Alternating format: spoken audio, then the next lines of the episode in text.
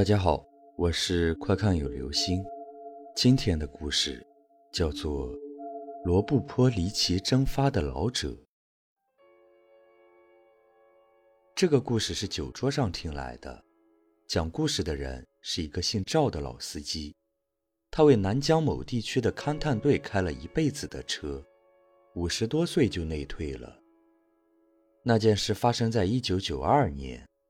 勘探队决定对罗布泊地区进行一次彻底的地质勘察。当时的罗布泊已经彻底干旱，真正成为了寸草不生的不毛之地。勘探队派出了七名队员，两辆北京吉普，老赵就是其中一辆车的司机。勘探过程很顺利，小队花了三天时间深入罗布泊腹地，取得了第一手的地质资料。但是回来的过程中发生了意外，另一名司机开的车在高速行驶过程中，为了躲避戈壁滩上的石块，不幸翻车了。所幸里面的队员只是受了轻伤，但那辆老吉普却就此报废。由于老赵的车已经放满了设备，人也坐满了，报废车上的三名队员是无论如何也挤不进来的。队长当机立断。自己与那三名队员一起留守在这里，由老赵和其他两名队员开车尽快到县里找一辆车来接他们。为了减轻车上的重量，老赵卸下了一些设备，在给留守队员留足了水和粮食后，老赵与其他两名队员赶紧朝县城开去。由于报废地点尚在罗布泊腹地，开车去县城也要一天左右。老赵以最快的速度朝目标赶去，走了有两个钟头，老赵忽然看见前方远远处有一个人影，老赵吃了一惊，这不毛之地怎么会有人呢？那人所在的地方也是车子的必经之地，强烈的好奇心驱使他加足马力朝人影开去，走得近了，老赵看清楚了，那竟然是一个老者。虽然现在赶路要紧，但在这种地方遇见人，不能不管。老赵下了车，对那老人喊了一下，老人看起来倒不劳累，轻快地走过来。老赵说：“同志，你怎么一个人在这里啊？”那老人说：“我是考察队的，出来找水，迷了路。”老赵心下怜悯，决定搭老人一程。我们要去县城，你搭我们的车吧。老者看起来既不兴奋也不激动，平静地说：“好。”车上的人给老者腾开一个位置，老者上了车。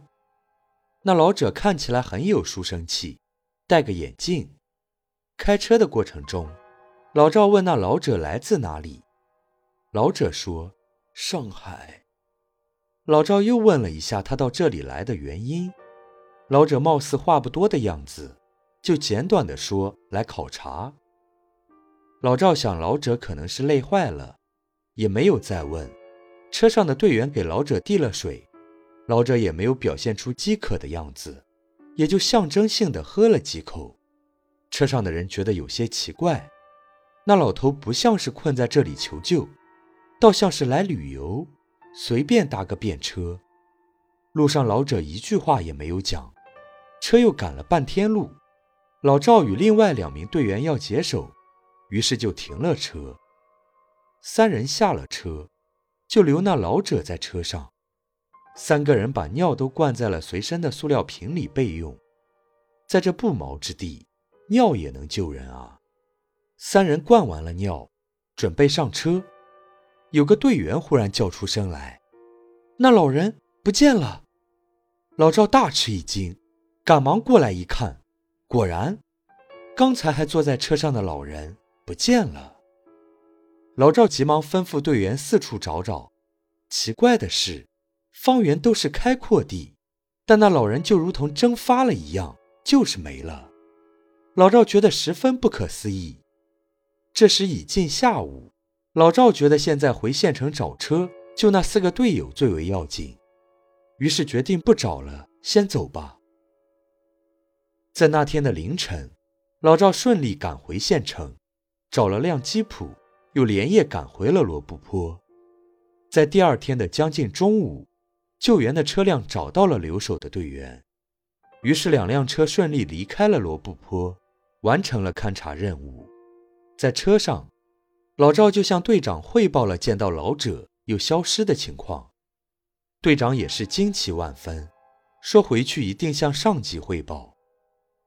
回去后，这件奇事老赵一直念念不忘，多次找上级领导反映情况，但却屡屡不见答复。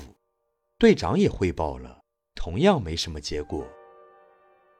两年后，老赵在一本书上读到八十年代一个科学家在罗布泊失踪的案件，他忽然觉得。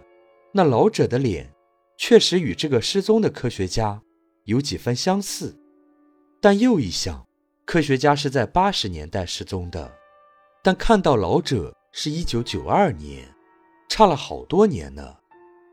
但老赵越想，越觉得老者长得确实像这位科学家。要是真是他的话，那科学家已经在罗布泊游荡了近十年。那老者究竟是什么人？他为什么突然出现，又突然消失呢？老赵始终也没有找到答案。他想，这辈子也许是找不出来了。